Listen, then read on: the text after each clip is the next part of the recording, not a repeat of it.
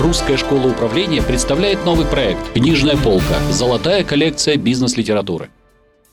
Добрый день, в эфире программа «Книжная полка» и я ее ведущая Анна Авраменко. И сегодня в студии мы с преподавателем Русской школы управления, специалистом в области организации бизнеса, психологом Юрием Бастриковым обсуждаем книгу «Конец власти». Ее автор Маиза Снайм.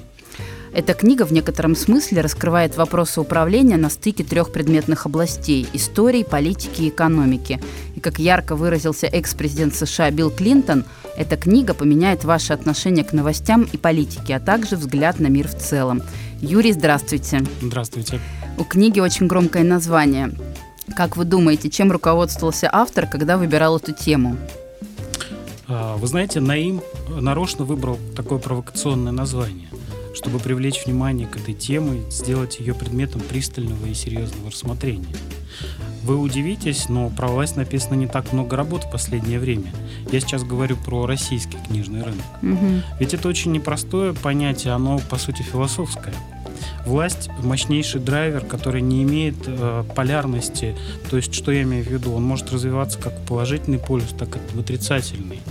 Жажда власти – это мощнейший э, двигатель, который побуждает людей, с одной стороны, ну, условно говоря, создавать дворцы, а с другой стороны, угу. э, разрушать целые страны и государства. Но власть это ведь явление, которое мы можем наблюдать действительно в разных сферах человеческой жизни, и в государственном управлении, и в политике, и в военном деле, и в средствах массовой информации, ну и в бизнесе, естественно. Насколько природа власти изменчива? Вот что об этом говорит автор, и с чем вы с ним согласны? А, Мойсес э, делает очень обширный обзор тех эм, представлений, которые существуют с древнейших времен. А, вопрос власти волновал еще древних греков. Есть исследования Аристотеля и Платона, посвященные этой теме. И Мойзес э, исследует то, как изменяется облик власти, начиная с древнейших времен. Он пристально рассматривает конец 19-го, начало 20 века. И Почему книга называется таким образом? Угу. Потому что на самом деле власть не заканчивается, она просто настолько видоизменяется, что приходит как будто бы конец тому старому представлению о власти, и появляется что-то новое. То есть некая то, этапность должны... стадии какие-то, да? Да, совершенно верно. Это как трансформация, изменение. А, Юрий, кто такой Маиза Снайм? Э, это не совсем знакомое имя для широкой аудитории. Наши слушатели могут засомневаться, стоит ли вообще доверять его мнению. Да, вы правы. А, правы в том, что для нашей аудитории это совсем новое имя. На самом деле Маисос интереснейший человек, он венесуэлец, который родился в Ливии. Mm-hmm. Вместе с родителями после своего рождения он переехал обратно в Венесуэлу, закончил университет Каракаса э, и затем э, МТА – это Массачусетский технологический э, университет. А был министром торговли в своей стране, в Венесуэле. Британский журнал «Проспект» назвал его одним из виднейших мыслителей современности. После выпуска своей книги, той, о которой мы говорим, «Конец власти», он вошел в топ-100 лидеров, влияющих на мировое общественное мнение. Даже так. Очень интересно. А как бы вы в нескольких фразах описали книгу и ее концепцию? А, это книга про то, что такое власть как она проявляется, как она эволюционирует. А Маизас начинает с детального экскурса в теории власти. А, когда я знакомился с этой книгой, безусловно, я заинтересовался самой тематикой, постарался поглубже погрузиться. Mm-hmm. И я с удивлением обнаружил, что в российской бизнес-литературе крайне мало хороших, глубоких исследований на эту тему. И то, что предлагает нам автор, это, по сути, такая жемчужина, которая, э, та тема, которая освещается, ну, существенная, с одной стороны, с другой стороны, не исследована нашими отечественными ну, специалистами. А это больше э, теоретический труд или там есть и прикладные аспекты, как, те, которые мы можем использовать в практике? А, в его книге огромное количество примеров. То есть каждое свое утверждение или каждую свою предпосылку он э, подтверждает определенными примерами из э, жизни той, которая нас окружает. А вы могли бы нам привести какой-то пример или цитату, чтобы нам с вами увлечь наших слушателей данным произведением? Ну, например, он э, рассуждает о том, каким образом власть трансформируется и как она может разрушаться. И э, очень интересный кусочек, который бы я хотел предложить вашему вниманию.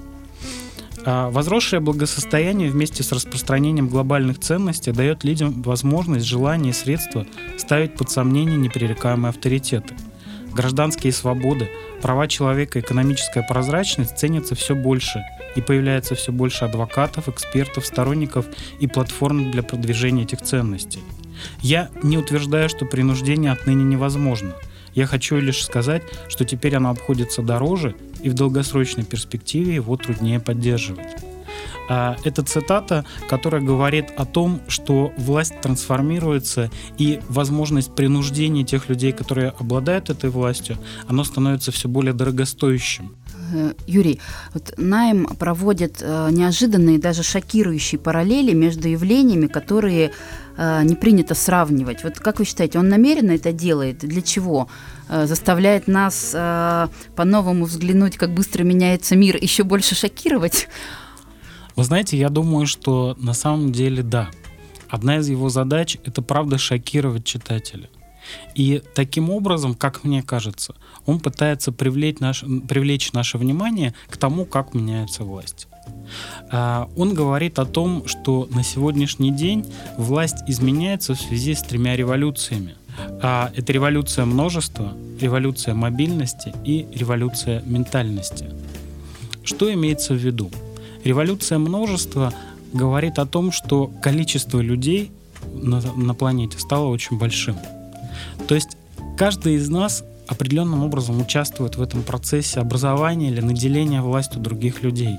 И чем больше этих людей, тем больше власть дробится, тем становится меньше то количество, которым я могу обладать mm-hmm. в, в тот или иной момент времени. И в этом парадоксальность. То, что, казалось бы, с одной стороны, большое количество людей предполагает возможность обладания властью ну, над миллиардами. С другой стороны, э, каждый человек сейчас, э, я сейчас перехожу к третьей революции, от революции ментальности, обладает своим собственным мнением, своей точкой зрения. То есть хотим мы этого или нет, но демократические свободы, они все больше и больше завоевывают умы большинства, и в связи с этим каждый из нас претендует на то, чтобы в небольшом каком-то пространстве иметь право на то, чтобы высказывать свою точку зрения. Ну и, наконец, а, вторая революция, про которую я упомянул, это революция мобильности – а мобильности в том смысле, что на сегодняшний день количество информации становится настолько большим, она так быстро появляется на рынке, условно говоря, информационном, что нет возможности утаить а, как способ удержания власти. Если даже я ну, что-то совершил, какой-то поступок, то он быстро становится достоянием общественности. к вопросу о раскрытии да, информации. Ну вот свежий пример с э, человеком, который руководил футбольной лигой в Великобритании. Э, стало известно о том, что он вымогал взятку, угу. и он тут же лишился своей должности. Э, Юрий, э, автор предлагает в книге оригинальную теорию о том, почему власть имущие сейчас сталкиваются с таким большим количеством проблем – а есть ли в книге прикладные инструменты, которые, к примеру, могут использовать а, в своем бизнесе топ-менеджеры? Это сложно назвать в чистом виде инструменты. Дело в том, что Маизес Наим предлагает нам не справочник и не пособие, как обрести власть за полчаса. Угу. Помните такую шутку, как завоевать мир за один день, не привлекая внимания санитаров? Вот эта книга, она совсем про другое. Он предлагает нам совместное путешествие, исследование и размышление. Это не категория бизнес-литературы, которую вы открываете и читаете совет номер один, совет номер два, совет номер три. В своей книге он предлагает огромное количество примеров, идей, каких-то историй из его профессиональной практики. Ну, я еще раз напоминаю, он был министром э, промышленности в Венесуэле. И благодаря этим примерам благодаря этим рассуждениям вы как будто бы рассуждаете вместе с ним. То есть эта книга не для широкой аудитории? Вот кому бы вы порекомендовали ее прочесть в первую очередь? Ну, вы знаете, я бы не сказал, что она не для широкой аудитории. Я э, думаю, что это для думающей аудитории. Не для тех людей, которые хотят готовых советов.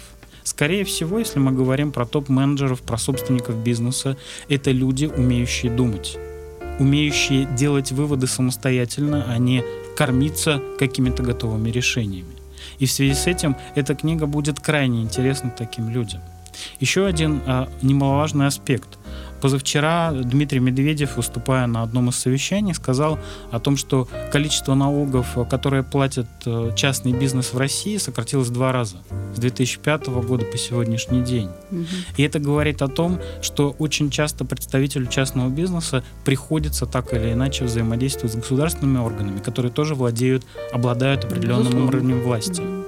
И Таким образом, эта информация может быть полезна для того, чтобы более грамотно, более позитивно, более продуктивно выстраивать эти отношения. Юрий, а скажите, пожалуйста, для проведения переговоров какого уровня было бы важно э, прочитать эту книгу? Ваше мнение как эксперта. Я предполагаю, что эта книга будет полезна для тех переговорщиков, которые определяют направление развития бизнеса в своей компании. То есть это генеральные директора, это директора по направлениям и собственники. стратегические переговоры. Да, безусловно. Какие? То есть это скорее стратегические решения. Юрий, вот мне как эксперту в сфере управления персонала, да, хотелось бы задать вам следующий вопрос. Вот организационная структура на предприятии – это классический пример э, распределения формальной власти да, в компании. Есть ли в книге что-то по этому поводу, какие-то подсказки для менеджеров? Мои Знаим в большей степени ориентируются в этой книге на исследование теории власти политической. Э, тем не менее, в его книге много примеров, которые касаются ведения бизнеса. Э, расхожие истории, связанные с компанией Hewlett Packard, BlackBerry, Nokia, Motorola и так далее, все их можно найти в этой книге. То есть он старается совместить две части нашей жизни, которые неразрывные. Это политическая власть и экономическая власть. Экономическая власть – это власть предпринимателей. И безусловно, что вопрос взаимоотношения руководителей и подчиненных, власти руководителей и подчиненных, является пристальным предметом его рассмотрения. И важно отметить, что э, Наим пытается определить, какими инструментами пользуется руководитель, то есть он выделяет четыре так называемых канала власти. Это сила, свод норм и правил, реклама и вознаграждение. Я намеренно здесь поставлю многоточие, чтобы заинтриговать и заинтересовать вас самих почитать в книге у Найма про эти каналы. Спасибо большое, Юрий, за интересную рецензию, отличные рекомендации. Уважаемые слушатели, это была программа «Книжная полка», и сегодня мы говорили о книге «Конец власти» Маиза Санаема с Юрием Бастриковым, преподавателем Русской школы управления, специалистом в области организации бизнеса, психологом. В студии работала Анна Авраменко. Слушайте проект «Книжная полка» на сайте Русской школы управления. До новых встреч в следующих выпусках.